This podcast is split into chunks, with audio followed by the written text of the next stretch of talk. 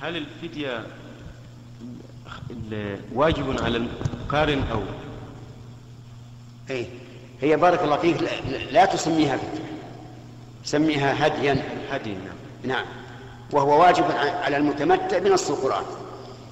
فمن تمتع بالعمرة إلى الحج فما استيسر من الهدي. نعم.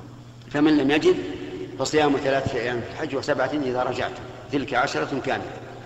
أما القرآن فأكثر العلماء جمهور العلماء على أنه يجب فيه الهدي كما يجب في التمتع. وهذا القول أحوط وأولى. وإذا كان الإنسان لا يجد فالأمر واسع والحمد لله يصوم ثلاثة أيام في الحج وسبعة إذا رجع. أما المفرد فلا هدي عليه.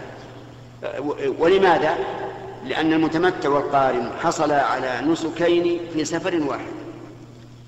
والمفرد لم يحصل على النسكين ولهذا تعد العمرة التي بعد الحج للمفرد غير مشروعة.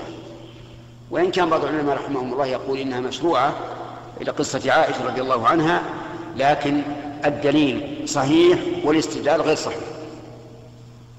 بمعنى أن الحديث صحيح لكن الاستدلال غير صحيح. لم يفعل أحد من الصحابة عمرة بعد الحج إلا عائشة لسبب وهي يرحمك الله. وهي أنها كانت متمتعة ثم حاضت قبل أن تطوف فقرنت ثم لم تطب نفسها إلا أن تأتي بعمرة مستقلة كما فعل صاحباتها فأذن لها النبي صلى الله عليه وسلم أن تفعل ولم يشرع لأخيها عبد الرحمن بن أبي بكر الذي كان معها لم يشرع له أن أن يأتي بعمرة. مما يدل على أن العمرة بعد الحج ليست معروفة عند الصحابة إطلاقا. نعم.